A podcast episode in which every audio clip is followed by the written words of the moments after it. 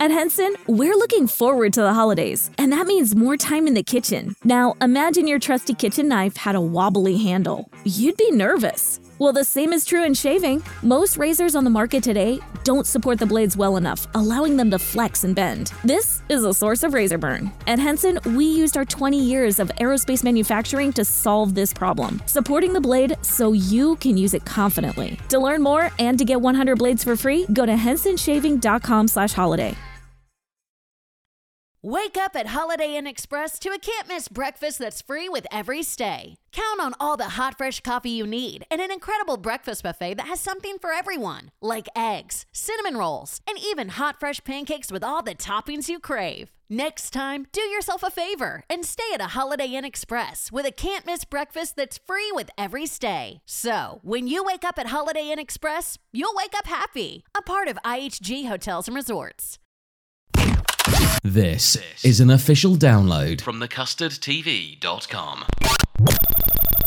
Good afternoon, good evening, good morning. Well, however you're listening to this, it's the Custard TV podcast with you once again. Uh, Matt here. Uh, we have another four shows this week to discuss, and I have uh, two people with me to discuss them. Quite an eclectic lineup of shows this week. And when I think of a collective, I obviously think of Mr. Mo Walker. How are you, Mo?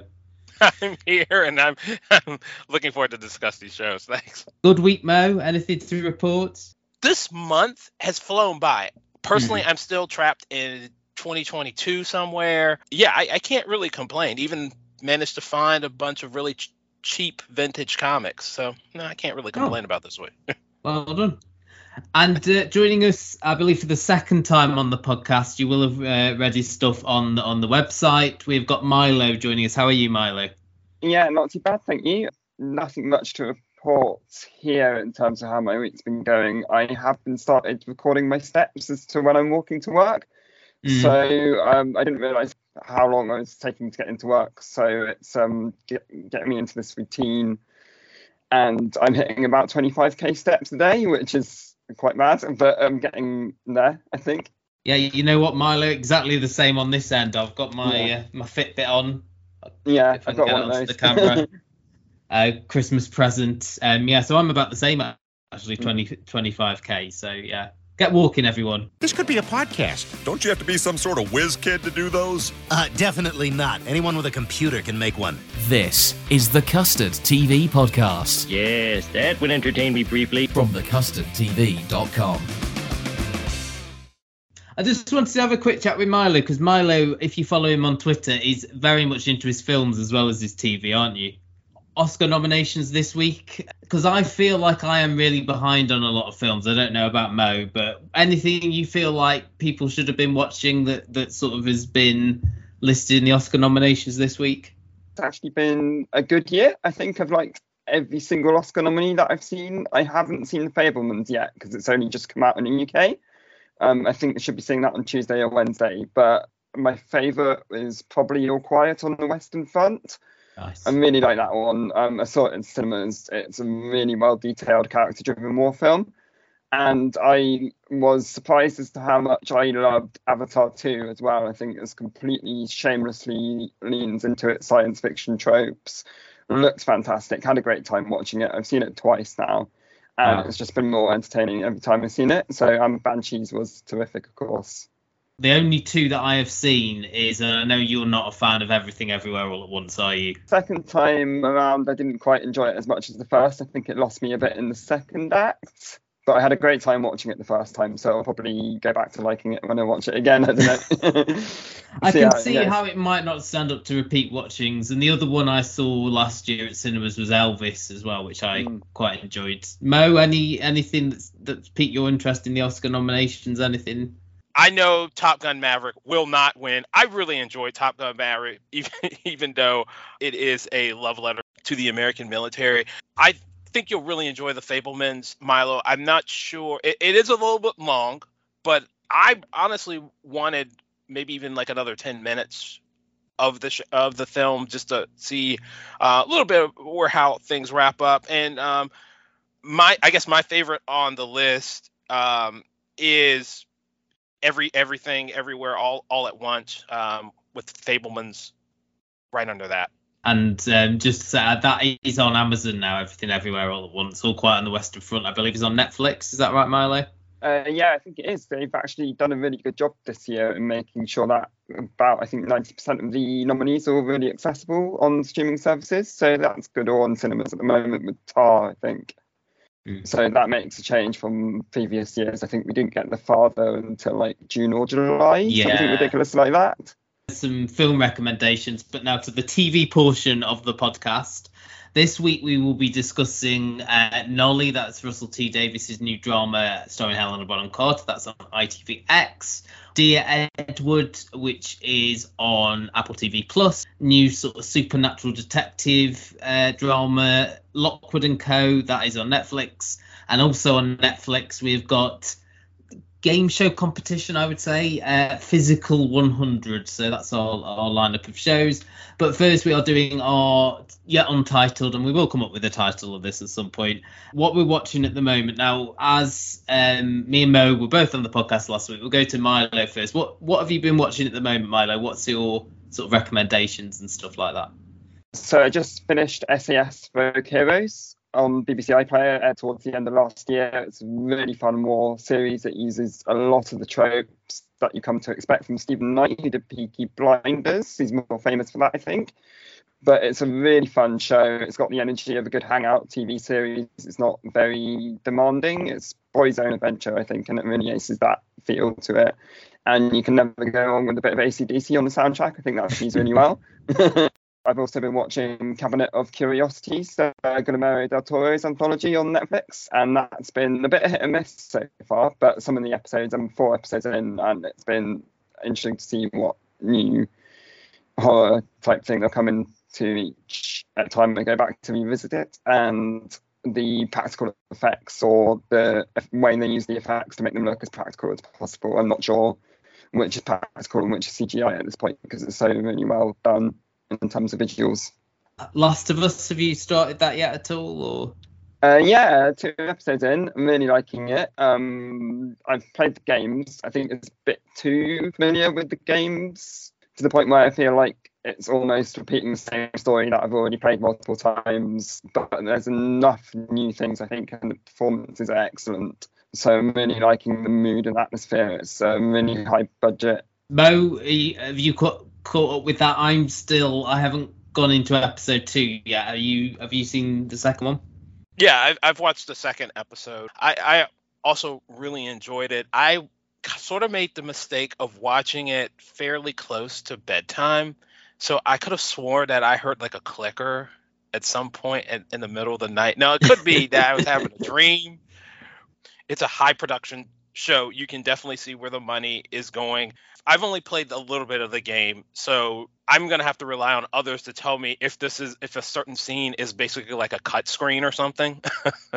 And that's uh, generally the vibe that I've got from it so far. It's all very much cutscenes at the moment, and I think you can tell when the pace slows down for like a pause in the game, when the characters are told what to do next and what the next mission objective is. So in that sense, it's really faithful. Watch two episodes of Poker Face, the new Natasha Lyonne. Um, it's, it's a noir mystery series, which uh, Natasha Lyonne's character has the ability to detect when someone is lying to her. Very much feels like a throwback show circa the 1970s, uh, your Rockford Files, those types of shows, even to the point like you have title cards and so forth that are throwback title cards definitely if you when you get a chance um, definitely w- would watch it. I mean peacock over here in the us uh, released four episodes which i think is a little a little ridiculous. I watched the first two. Definitely going to go back to it. And then i watched another episode of extraordinary which we reviewed Mm, on the yeah. pod last week.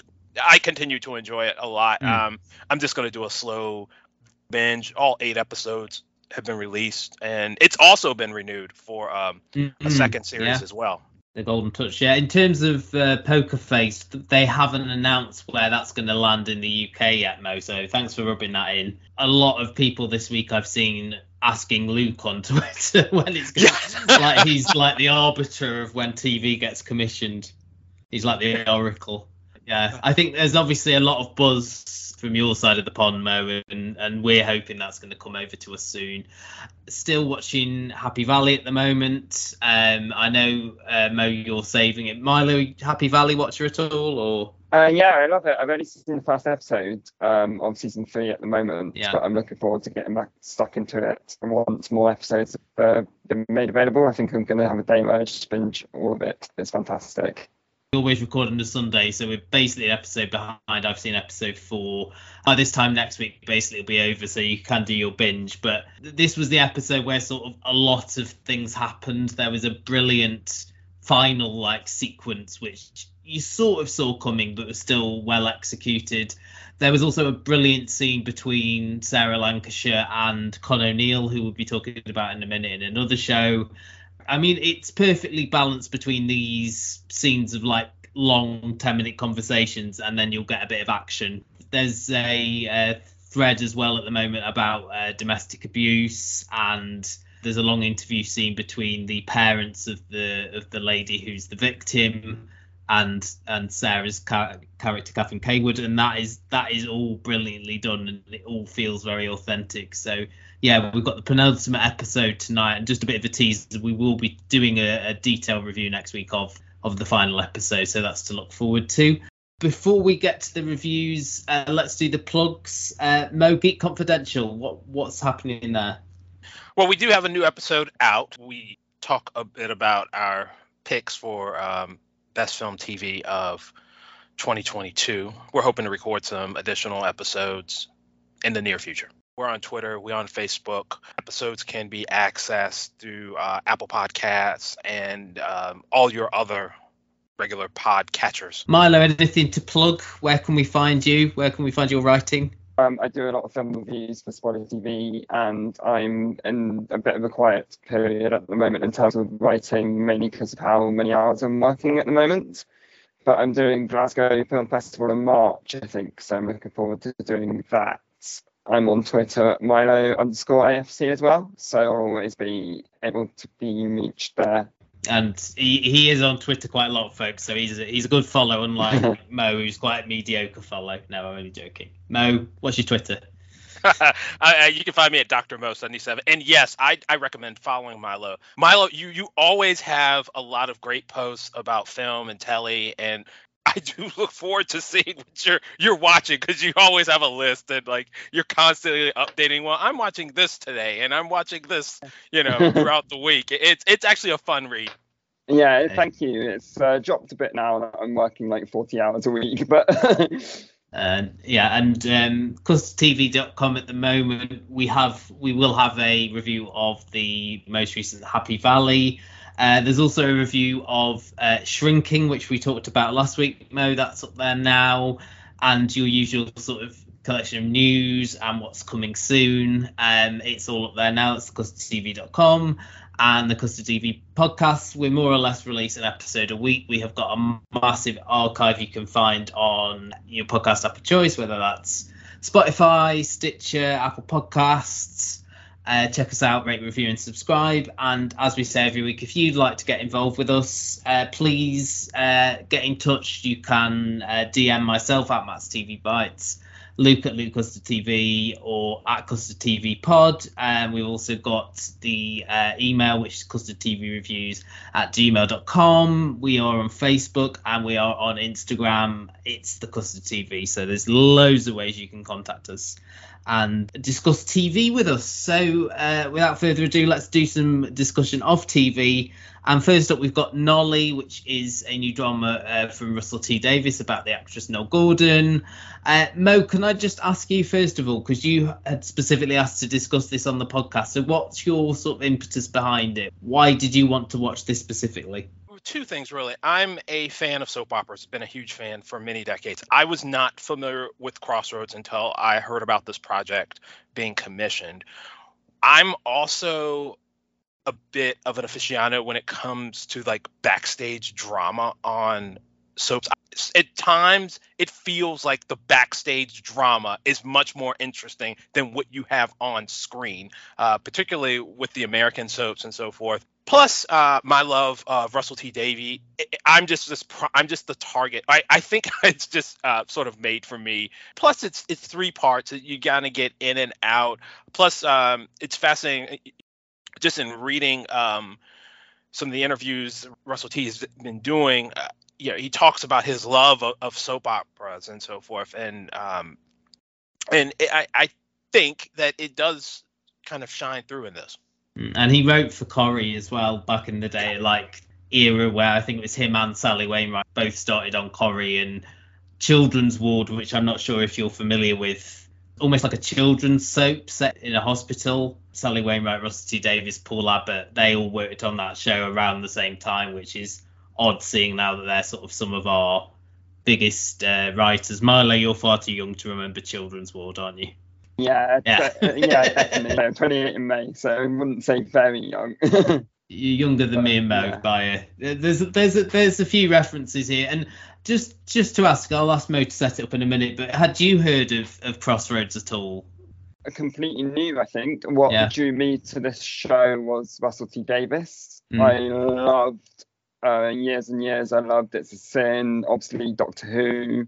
So I've got many approaching this from that side, and I'm mm. always a sucker for learning more about TV history, particularly British TV history.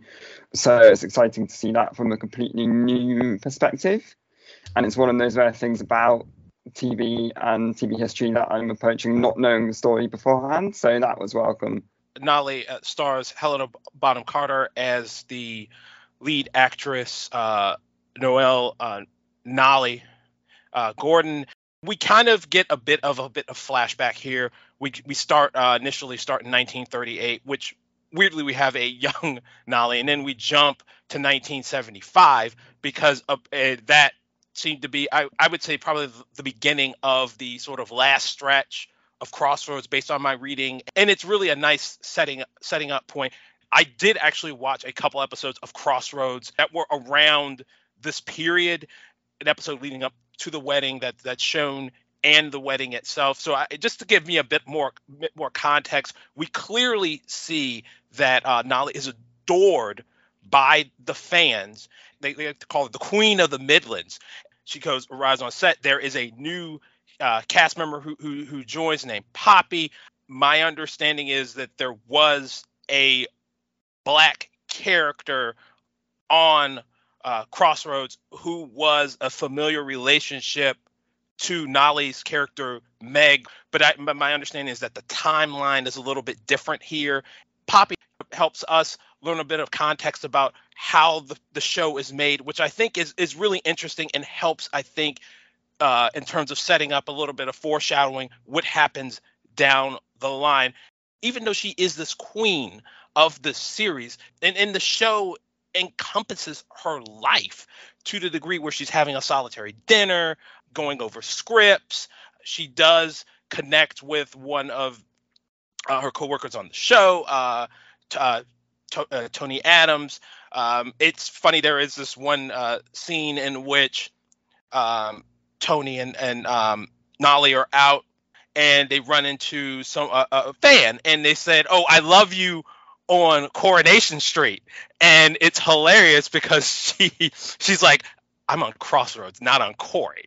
and, um, in in the background, simmering to this, you you get a bit of little action with the aforementioned uh, Con O'Neill as uh, Jack Jack Barton, who is a producer on the show, and um, there's this internal conflict between Nolly and Jack, which kind of boils to a head when uh, the show's producer, ATV, makes the call that they are going to uh, not renew Nolly's contract, and it, it, she's basically been fired. So we kind of end with this interesting scene between Jack Barton and Nolly, which I think sets up more or less Nolly's mission for the next two episodes. Like you, Mo, I did a bit of reading around myself in terms of like my knowledge of Crossroads. It, one of those shows my parents watched. I believe it finished in '88, so you know I would be too young to know it. But my main frame of reference, and I don't know um, how much British sketch comedy you've seen, but Victoria Wood did a, a like a sketch called Acorn Antiques, um, which was a takeoff of Crossroads basically, and and all the little things that Crossroads was known for, like shaky sets and people holding for too long, like you know, and and when the scenes ended, we saw it in this, you know, where people would flinch, and there was, for example, the thing with the phone ringing when they had to extend a scene and they had to improvise because it was filmed live to tape. So, like Victoria Wood would send that up with uh, with Acorn Antiques, and um, Julie Walters famously played a character called Mrs. Overall, who was the the cleaner. And and I don't know if you guys agree that they sort of set it up that the reason they weren't renewing Nolly's contract was because she was a bit of a diva because she dictated the scripts and stuff like that. Would would you agree that that's sort of how it was presented? Not necessarily, because uh, it's a kind of this mix between that's where the show Mm. seems to be going. Plus, you know, and I did a little bit of background reading. Yeah, they were you- talking, and again, they do bring this up. Uh, Tony Adams, you know, brings this up as like this quote unquote conspiracy about ATV wanting to kill the show Mm. because they they had been bought a few years earlier.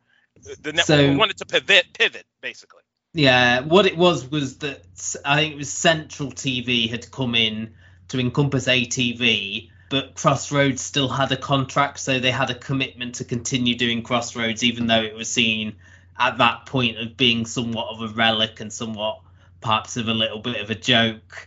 And they thought by getting rid of Nolly that the ratings would plummet and they would be able to axe it. And I think that to me didn't come across. I would agree. I think it, uh, to me, I took it as the series being all about Nolly's control of her own narrative and Mm. how she looks to eventually turn the situation into suiting her own agenda and making sure that while she's leaving the show, she's going to do it very much on her own terms. I Mm. like that scene towards the end where it comes into a bit of an acceptance that she's leaving but she's going to seize control of the story. And that scene where she walks out to the press, I'm not sure how spoilery we can go. No, go but for it's it. a really powerful scene, and it's really a um, way of showing just how clever and the script is. I think it's very self-aware, very mature in terms of the subject matter. I think is the right way of describing it. And it's got Russell's sensibility that he brings to pretty much all of his scripts in that making sure that the character's in complete control. and and I I would agree that like you can tell that that Russell T Davies has a affinity for this time. You know, he obviously watched Crossroads growing up, and that there is a warmth to it. And that series of scenes, uh, Mo, that you described of when uh, the new cast member comes in and and introducing how they film, how they rehearse, and the setup and and what we do if things overrun. I, I thought that was all really good, and as you say, this sort of behind the scenes-ness of TV. I know Luke always says how much he enjoys TV about TV. I think certainly those elements would be up his street. I'm not sure if the the weaker parts for me maybe of the like the character stuff, as you say, with Nolly and Tony. And how did you find Mo Helena Bonham Carter's performance? Because obviously the character main sort of accent has to be like Brummy, you know, set in Birmingham, even though I believe the actress was born in in North London. I struggle with Helena Bonham Carter to to get out of my head that it is Helena Bonham Carter. What did you think of her performance?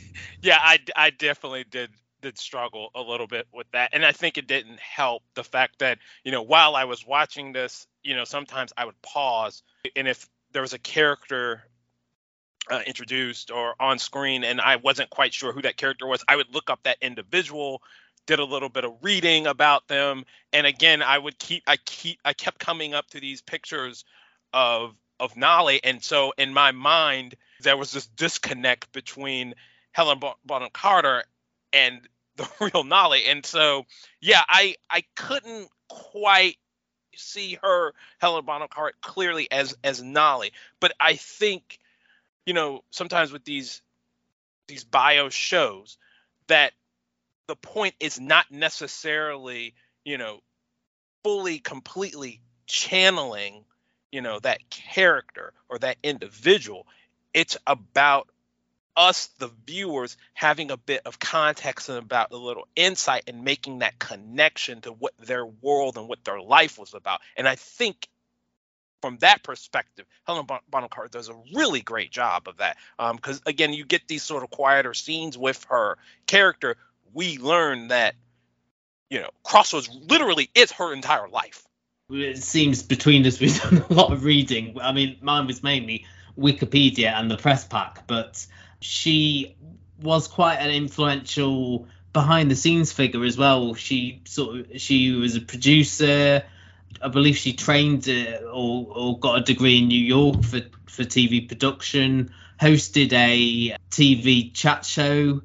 So she did a lot of other things. You know, Crossroads wasn't sort of the be all and end all, and it sort of was towards the end of her life. I know, obviously, this isn't a biopic as per se. You know, this is very much what happened to her at the end of her life. I believe she dies in in 1985. So, um, but this is, I think, Russell T Davies's main focus, and I think it's done very well, is the sort of the, the corporate structure behind TV. It's the creatives versus the suits, isn't it? And how brutal that sort of relationship is to the extent of getting rid of who who is basically in this presented as a national treasure. The amount of like letters that come in once she announces to the press that that, that they've sacked her, and the calls that they get. You know, she there's always a little group of people outside the studios every day wanting her to sign things. So she's very much presented as as a, as a national treasure.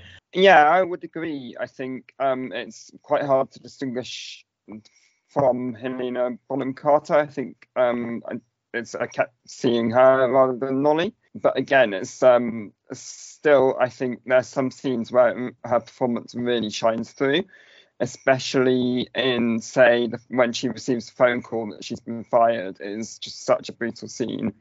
The scene at the end, which I've already mentioned, is just terrific. So there's moments of strength in that. And as someone who's watched all six seasons of Peaky Blinders, I know the Birmingham accent isn't uh, easiest to get right. and they do pick up on it, don't they? That the um, the sort of the dialect that a lot of them use, and I got there was a uh, abbreviation they used, and I can't remember what it was now, but when Poppy first comes in, she's there sp- speaking with the broad Birmingham accent, but her Nolly's thing is that within the motel scenes, we all speak quite proper, and you know this affected almost posh accent that they do. I, I think that on the whole, this was was an enjoyable thing, and I, I think would be worth watching the other two parts. I, I think we're both in agreement there. Yeah, de- definitely. Yeah, uh, yeah um, I agree as well one thing though, and it's just oh this this ITVX thing. I you know it's we've we've mentioned it several times, but it almost seems to be somewhere in the background. This seems to be the most promoted of the ITVX dramas. There's been a lot of uh, Russell T Davies has done a lot of interviews and Helena Bonham Carter as well, but this is on a streaming service, and I don't know a lot of the ITVX dramas seem to have got a bit lost, like Litvinenko. Didn't really hear a lot of, of chat about that without Sin. I mean, have you tried to use ITVX Milo at all for anything? Uh, beyond the football, um, not much. But I think ITVX, I think they mainly advertising it as a streaming service. They're not really advertising what's on the streaming service they've got an ad in the cinema at the moment, and at not one point did they mention any show that was actually on their service. And they were just saying, "Oh, this is a new ITV redesign," and they weren't really going into details about what shows they had. So, I think a bit more promotion for them wouldn't go amiss. Eventually, they all will be coming over to ITV one, I should say. Uh, but it just seems like this is a bit hidden away, and I think if someone to say where's where's Nolly and you said ITVX, they wouldn't have a clue what it was really, which which is a shame because this is probably one of the ones that people would watch, and it just feels a bit odd that it's not just on ITV1 9 p.m. on say like Monday Tuesday night. Um, I think I had to tell my friend colleagues at work that ITVX was once ITV Hub. Mm. So if it's not really reaching out into the general public, here in Key West, we were out before it was in. In this open and inclusive paradise, you can be yourself, make new friends, and savor our live and let live vibe. With LGBTQ friendly accommodations, our legendary nightlife, and year round activities and events, it's always a good time to come as you are. Key West, close to perfect, far from normal. Hello, it is Ryan, and I was on a flight the other day playing one of my favorite social spin slot games on chumbacasino.com. I looked over the person sitting next to me, and you know what they were doing? They were also playing Chumba Casino. Coincidence? I think not. Everybody's loving having fun with it. Chumba Casino is home to hundreds of casino style games that you can play for free anytime, anywhere, even at 30,000 feet. So sign up now at chumbacasino.com to claim your free welcome bonus. That's chumbacasino.com and live the Chumba life. No purchase necessary. VGW Group. Void were prohibited by law. See terms and conditions. 18 plus. That it's changed. I'm not Mm. sure how effective that rebranding is. No, exactly. It's it's there now, um, and I think this is the one we all three of us are going to recommend, and we'll watch uh, the other two episodes. Uh, so moving on now to Apple TV Plus, we have Dear Edward. This is uh, an, adaptation of the book by Ann Napolitano. Um, it's been adapted uh, and f- for the screen by Jason Katims, uh, known for Friday Night Lights. More recently, um, as we see it, uh, the sadly cancelled um, Amazon Prime comedy drama. It centres around a plane crash, and primarily the crash's one survivor, um, Edward Adler, or Eddie as he's referred to uh, by his family. Uh, we focus quite heavily on um, Eddie. The the opening scene is uh, his face during the crash and his sort of looking over to his older brother Jordan. We then get the old Luke special um, where we flash back to seeing Jordan and Eddie together. Uh, they're in the uh, process, the family are from moving to uh, LA from New York. Mum in the family is a screenwriter, they're moving for her job. Uh, dad is a teacher, he homeschools both boys. Jordan feels like he's in the shadow of Eddie. Eddie is a lot more proficient at playing the piano, understands the school subjects a lot more. So Jordan basically says to parents, when we get to LA, I want to enlist in, in public school. Uh, this first episode very much plays with the narrative. We get sort of flashbacks upon flashbacks and then forward and back in time with all these different characters who are all linked to people who are on the plane. So we get the granddaughter of a local congressman who also works for her, who's sort of struggling with whether she should stay in politics. Uh, we've got an actress who is flying to LA to audition for Spike Jonze. Uh, we've got a character played by Connie Britton, who is uh, married to a, a guy who's on the crash. And then it ends basically with the actual crash. We've also got Taylor Schilling in there as uh, Lacey, who is aunt to uh, Eddie. She's hoping to have a child of her own. She's had three miscarriages. Her husband's hoping that when uh, the family arrive, that she'll have someone to confide in. He's worried how obsessed she is about having a baby. It ends with Lacey learning the plane crash along with all the other characters who are linked to people on the plane. And it appears that Lacey's life uh, may change significantly as the series goes on. I'll go to uh, Milo first on this one. Is this sort of your kind of thing? It's a bit sort of a, of an emotional drama, and, and did you enjoy it? Um, I was a bit hit and miss on it. I think Mm. um, it's very similar. It's taking cues from a million little things, and This Is Us. I think, and how Yeah, I can see emotionally manipulative it is. It's not very subtle. It's quite broad. It's a lot of characters all happening at once, all events going on at once, and they're all eventually drawn into this uh, plane crash. At the end, you see their lives before the plane crash. I kind of see where it's coming from more than enjoy it. I think it does what it sets out to do quite well. If you let yourself be emotionally manipulated by it, you will um, find it a tearjerker. The performances very much land the emotional moments, I think. You know, this is what Jason Katims does best. I mean, whether you're talking about Parenthood, Friday Night Lights, he has this ability, which he does really well, of setting up your characters and then just putting them through an emotional wringer. And I think you have to be in a mood for this. Otherwise, like Milo said, you're going to be emotionally manipulated. Uh, my understanding is is that one of the things that Katims has done, you know, where, where the book was more focused on Eddie and his journey in the aftermath of this crash and being the, the, the lone survivor, you know, we're getting we're touching upon a little bit more those other characters, you know, whose lives were intertwined with the plane crash, because it obviously it, it, can clearly, based on this, you can have successive seasons, you know, because there's just so many characters whose lives are now going to be changed forever because of this plane crash, and they're all linked together. I think what you see with Jason Katims is what you get with Jason Katims. Um, I love the fact that we did get some insights and we got to know a bit about a lot of the characters in this. There are all three episodes are going to be released together on on Apple because that's how they do their release structure. So I think you get you will get a bit more. We've uh, all watched the first episode here. I would have liked to have gone on because I think this is mainly about the relationship I, I believe between Eddie and uh, Lacey, almost him becoming her surrogate child. I mean, her and her husband, you, you can see her already talking about adoption. So this sort of almost falls into their lap. But I think a lot of this is going to be about that survivor's guilt. The, from the trailer I've seen, it's like the the support groups and stuff like that, and the grieving process. It is very heavy-handed, Mo, as you sort of alluded to.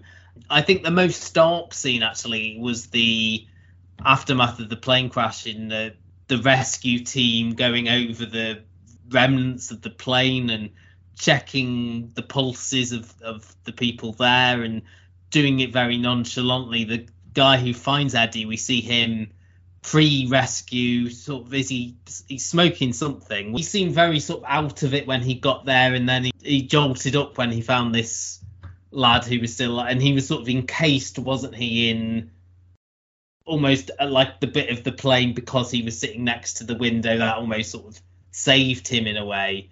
Um, but I thought that was visually the most stark scene leading up to that with the actual crash. That felt very generic. That sort of fight he has with his mum when he finds out his brother is going to be homeschooled.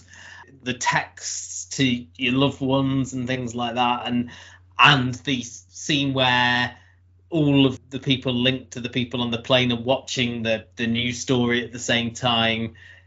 As you say, it was very emotionally manipulative, but I found I was oddly drawn in. I don't think it got me in got me in the feels, as the kids say, but I think that it was very very watchable. You know, I I, I didn't have to get up and come back to it or anything like that. Very glossy, as Mo says. You see what you see is what you get, really, and this feels to me like a good show to watch if you're ill. I think I don't know if you agree that I was just thinking if I was in bed with a cold and I had just had this on, I you know you would easily get through this because it, it's it's very well acted, it's well put together, and you sort of know where it's going and you don't have to sort of work very hard. Your brain doesn't have to work very hard to understand it. Does that make sense? I was going to say uh, it makes sense, but I, I can tell you now that I would not put this on if I was ill in bed because, because this is it was draining. I just okay. felt emotionally drained after watching this. I've obviously got no soul, Mo, is what you're telling me, isn't it? No, no, no, no, no. I didn't say that. I almost felt this show felt more of an autumn show for me, if that makes sense. It mm. might be hmm. because of the vibe of the soundtrack was very autumny with George Ezra on the soundtrack. Oh yeah, Budapest. And the opening, and yeah, the opening scene in um, when they're cycling, is it around uh, New York before they yeah. move to LA? And it's a very autumny type cinematography filming setup. So I wonder if no, I Maybe get that. airing in January may not have been the best call. mm-hmm. Certainly, those scenes felt very autumnal. Yeah.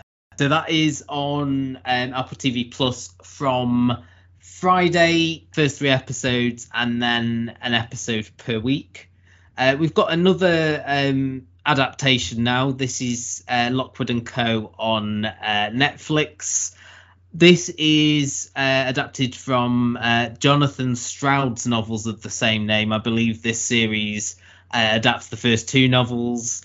The adaptation is by Joe Cornish, who I personally know from back in the day from the Adam and Joe show. Also directed um, Attack the Block uh, about a decade ago. So this is a um, supernatural story. It's set 50 years after an event called The Problem, where ghostly spirits start roaming the world. Uh, children are the only people able to fight them. Uh, there are these um, agencies that are run by adults who employ these children to try and sort of combat the ghosts, the spirits. We follow Lucy Carlyle, who is a psychically gifted girl um, who's basically sold to one of these agencies uh, by her mother uh, when she's 13. Uh, she uh, begins her training, gets a, a, new best friend in a girl called Norrie.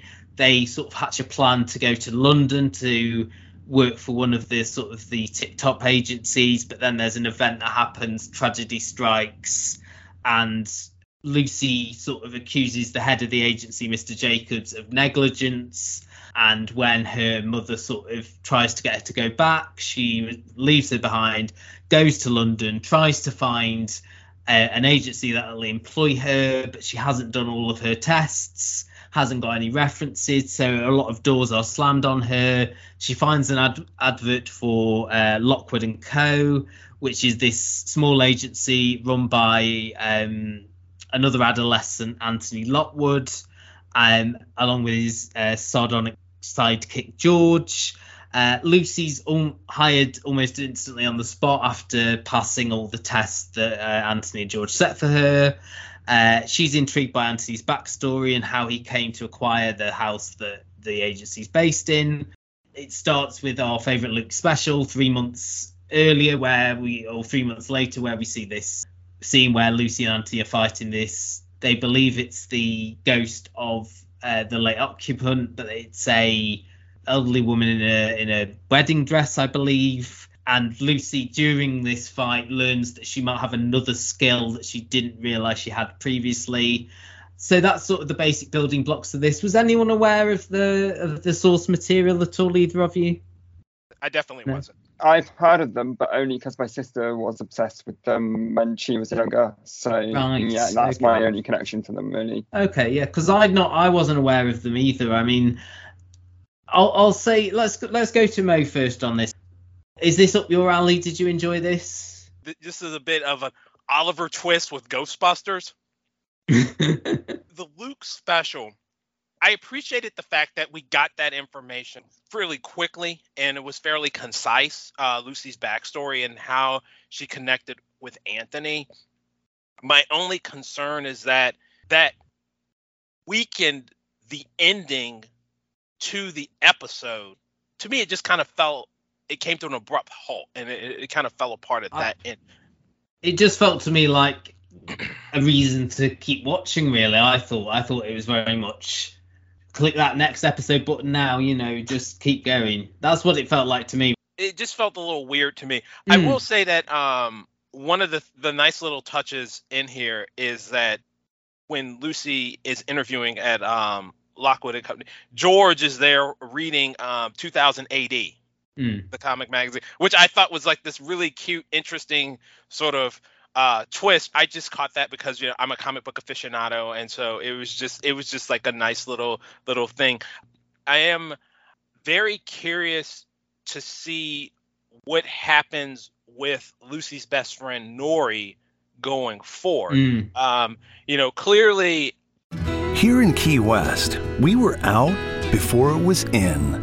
In this open and inclusive paradise, you can be yourself make new friends, and savor our live and let live vibe. With LGBTQ plus friendly accommodations, our legendary nightlife, and year round activities and events, it's always a good time to come as you are. Key West, close to perfect, far from normal. Lucky Land Casino asking people what's the weirdest place you've gotten lucky? Lucky? In line at the deli, I guess? Aha, in my dentist's office. More than once, actually. Do I have to say? Yes, you do. In the car before my kids' PTA meeting. Really? Yes. Excuse me, what's the weirdest place you've gotten lucky? I never win and tell. Well, there you have it. You can get lucky anywhere playing at LuckyLandSlots.com. Play for free right now. Are you feeling lucky? No purchase necessary. Void where prohibited by law. 18 plus. Terms and conditions apply. See website for details. That character is being set up for some something down the line. There's a lot to dig in in this, um, whether it's Anthony's backstory, whether it's Lucy's relationship with her mother, whatever that ends up being, whether it's uh, I'm sure that Jacob is is going to come back at some point. So I, I think there's a lot of building blocks here. My concern is is whether or not it's gonna get buried in Netflix because there's just so much, Mm. and that there's not quite enough, in my opinion. I, it was likable, but to distinguish itself like a Wednesday. I felt this was very much a show of two halves. Obviously, apart from the opening Luke special bit, all the stuff with the training and Lucy's relationship with her mother and all of that. You know, you mentioned Oliver Twist. It did feel very Dickensian that relationship with her mum. It's like off you go to this employer at 13. I don't want anything to do with you. Your dad left us. We need the money. And then obviously with what happens, all of that felt quite bleak. But once she got to London and her interactions with Lockwood and with George and that little setup with the three of them that almost had sort of Big Bang Theory vibes to me in a way. You could see Joe Cornish's humour and his touches from then on. The job interview scene, the scene where she's interacting with George um, on the landing when he really wants to go to the toilet. The little bits like them not making her tea until she's done her first test because we've used, we, we've wasted enough tea bags today. I just like those little comic touches because it needed that bit of levity for me after so much sort of bleakness early on. I think the interactions with Anthony and Lucy in the in the scenes where they're they're battling the ghost as well. I think all of that is done very well. And actually, if that's the tone of the piece going forward, then I think it's something that I would enjoy. And it does feel very English as well, which you know a lot of these, you know, the Netflix shows are very homogenized, even if they are set in the UK. They often feel like there isn't a lot of Britishness to them, which I think this does have, and it helps having that British showrunner there in, in Joe Cornish. What about you, Milo? What did you think? Yeah, I would agree. I think the Britishness kind of differentiates itself enough from the likes of Wednesday, even the series of unfortunate events, for example. And I agree with you about the second half being very much a lighter tone compared to the first half. But I'm also appreciative of how quickly it breezes through all the training. So it's like you see this quite a lot with YA films in particular. And they'll spend the first film and or the first series purely about the training. They will only really get to the plot in the third act. So getting that out of the way early in the first 20 minutes, even in the episode, really makes a lot of sense for a show like this. And I'm glad that they're very much focused on getting to the point. It reminded me a lot of Joe Barton of his scripts, the energy and pace that it moves at. Really like the world building as well. It's really interesting, um, just the little touches and how it differentiates itself from our world. Too often, again, you see with fantasy shows, they don't have the supernatural element doesn't affect like the everyday life enough until later on potentially but here it's very much first and foremost you see how it's made an impact on everybody and you see how much it's changed everybody's lives and you see how much culture and society has changed because of it and i really appreciated that thought and care to it i can't speak to how faithful it is from the books I will uh, let you know when my sister gets around to watching it, and let's see. yeah, you'll have get to back to feedback. yeah, no, it would be interesting to see because I I had read like a review of the entire season, and uh, because they're adapting two books, they felt it. So I think this was the Guardian review. They they said they felt it slightly affected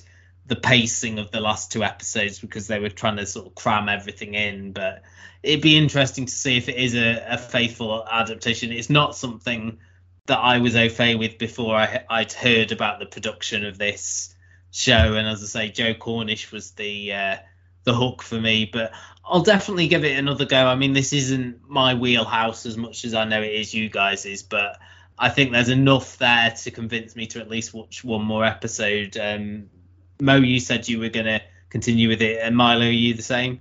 Uh, yeah, I think so. So that is all there on Netflix now, um, as is our final show.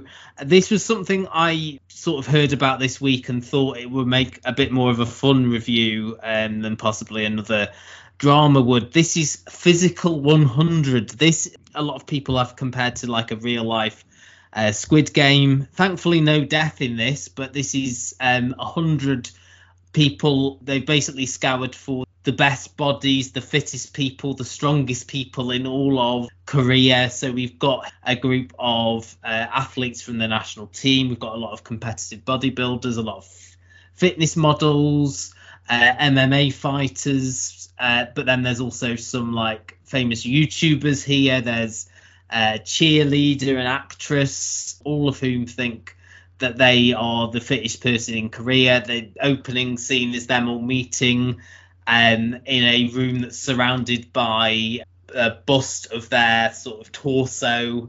Um, and they're sort of comparing them. The first challenge is basically hanging on this big structure. Now, this is sort of a what they describe as a pre-challenge. The winner of this will get a benefit in, in the first official task. They're all hanging on this uh, structure, and the floor opens, and one by one, when they drop from this structure, they drop into the water. And that is essentially what happens in the first episode. I did go on a bit because they separate that hanging thing into two sets. They do 50 and then another 50. And then you have the first actual challenge, which is this um, game with like a one-on-one game where they're fighting over a ball to see who's the strongest, and the person who doesn't get the ball by the end goes home. You know, it's a bit of a, a competition show. I felt there might be more sort of reality TV elements than there actually is. Um, I mean, Mo obviously is the the fittest one of us here today. What what did what did you make to this? You know. yeah, because my my uh, years of playing kickball is going to to being able to hang on for dear life onto this like scaffolding structure and not fall into a pool of water. I went into this not really sure whether or not I was going to enjoy it or whether or not, you know, I, it was going to be one of those things I was going to have to pause and then come back. And surprisingly, I was totally immersed. They did this brilliant job of cutting the ending to the first episode where you you do see someone fall from the first group. You know that there's a winner, but you don't know the identity of that individual unless you go on to the second episode, which I did. I watched a portion of the second episode because I, I wanted to know who won that that competition out of that first mm. first batch 50. To be one of the the weaker elements is this there's with so many contestants, how do you give ample spotlight distinguishing the different contestants? You know, and they glossed over some of them. I mean, you saw X or Y come into the room, hunt for their bus, but they didn't even like list some of their names. So you know, they're they're folks you haven't even quote unquote officially met. It's hard um, when there's a hundred contestants. To be and, fair. And, that, and that is fair, and I, I do I do believe that that is fair. But it is again a weakness if you're watching this for the quote unquote reality show elements. That is one of the key elements because then that way you find out which contestants do you gravitate towards. I mean, it, grant, granted, if you do have some background and understanding of, you know, Korean YouTubers or Korean bodybuilders and so forth, you may have an affinity. But for me, it's just like, you know, I'm just really curious to see, you know, I'm more probably curious about the 47 year old MMA fighter and how well he does. He was and, really, everyone seemed to know him. He was like yeah. a hero, wasn't he? He yeah. Silence fell on the room when he came in it looks like there's at least one American uh, who's a member of um, a Korean baseball team. Mm-hmm. Kind of curious to see, you know, as the American, you know, how well will the American fare in this? I think if you start watching this, you will probably easily get hooked just because you want to see the next competition and you want to see who wins. Mm. I mean, personally, I I was really gripped, pun not intended. The first group of 50 doing that challenge. I mean, you didn't mention the the German male model who very much reminded me of Hansel from Zoolander. yes. Um, was it Tarzan? Like this, this, you know, there's several like people recognize these YouTubers. I mean, Mo, I would have thought you were a massive fan of Bulk Up, the uh, the Korean YouTuber, the TBs. Um, I did get a bit bored watching it again because it's like I've just seen 50 people do this and now I'm going to watch another 50 people do it. You know, it felt a bit repetitive after a while. And then the first challenge, it was people doing the same thing. So I think it struggled to live up to its initial concept. You know, it's it's an intriguing idea. You know, as I say, the, the tagline and, and several of the contestants do reference Squid Game as well. You know that, but I, I think you know they were all seemed quite supportive of each other. There was that competitiveness that you would get from athletes, which is is very natural, but um, there there wasn't much tension there. You know, they are competing for um, a lot of money. I I did write it down. It was was it three three hundred million one or something like that. That sounds about right. Yeah. You know, there is an incentive there, but it is just very much this is happening now. This is happening now. This is happening, and you get a few characters as we've said, but because there's so many people, I I wonder if after this first challenge when they cut it from 100 to 50 you do get to see a few more of the personalities but i think with with a game show it may well be that you get left with sort of more of the blander personalities rather than like the models the youtubers the the mma fighter who we referenced so I don't think I'd be going on past this, but I, I'm glad I actually gave it a shot because it is an interesting concept. What about you, Milo? Uh, yeah, I'm in the same boat. I think I mm. don't think it was potentially the most attention-grabbing um, first challenge they could have gone with, and but I do like the fact that they got out the references to Squid Game early. They're very much aware that they're drawing from Squid Game, which is going to make it interesting to see how similar the official Squid Game reality show is whenever that comes out in mm. terms of what they're trying to do and how they differentiate the two. I also um, really like how uh, humble everyone was. It's a very significant change from the hyper competitiveness of, say, something like Love Island, for example. And just everyone's so supportive of each other. And at this stage, at least, it could change later on once the stakes get higher. But for now, everyone's so supportive of the survivors. They're all really cheering each other on. And um, I did watch half of it in the English dub and then half of it subtitled. Okay. I started off with the English dub, and that was a massive mistake. Um, I wouldn't recommend it. I say, to be honest with you, I did watch this. Normally, I would watch subtitles, but I was just feeling a bit lazy. But yeah. I think I understand why you switched over. Yeah, it definitely gives it a more authentic vibe, I think. So I think I'll enjoy it more depending on the tasks that they do. Um, I have to see what the tasks are to work out whether it's some, on something I'm going to stick with or not. But for now, it's 50 50. And I don't know. I know they released the first two episodes, but correct me if I'm wrong. I think they're releasing it like weekly afterwards, aren't they? I'm not 100% sure. I think it might be two a week, but I'm not yeah. sure. I don't um, know if that's going to be a good idea in terms of keeping people's attention, particularly if you're on the fence about it. How many people are going to go back? Yeah, it feels week. like this would be another, you know, a binger one, wouldn't it? Really, but I, you know, it's interesting to see how how much retention there would be. Um, but yeah, and and I saw on Twitter last night it made you feel like you should be going to the gym more. Is that?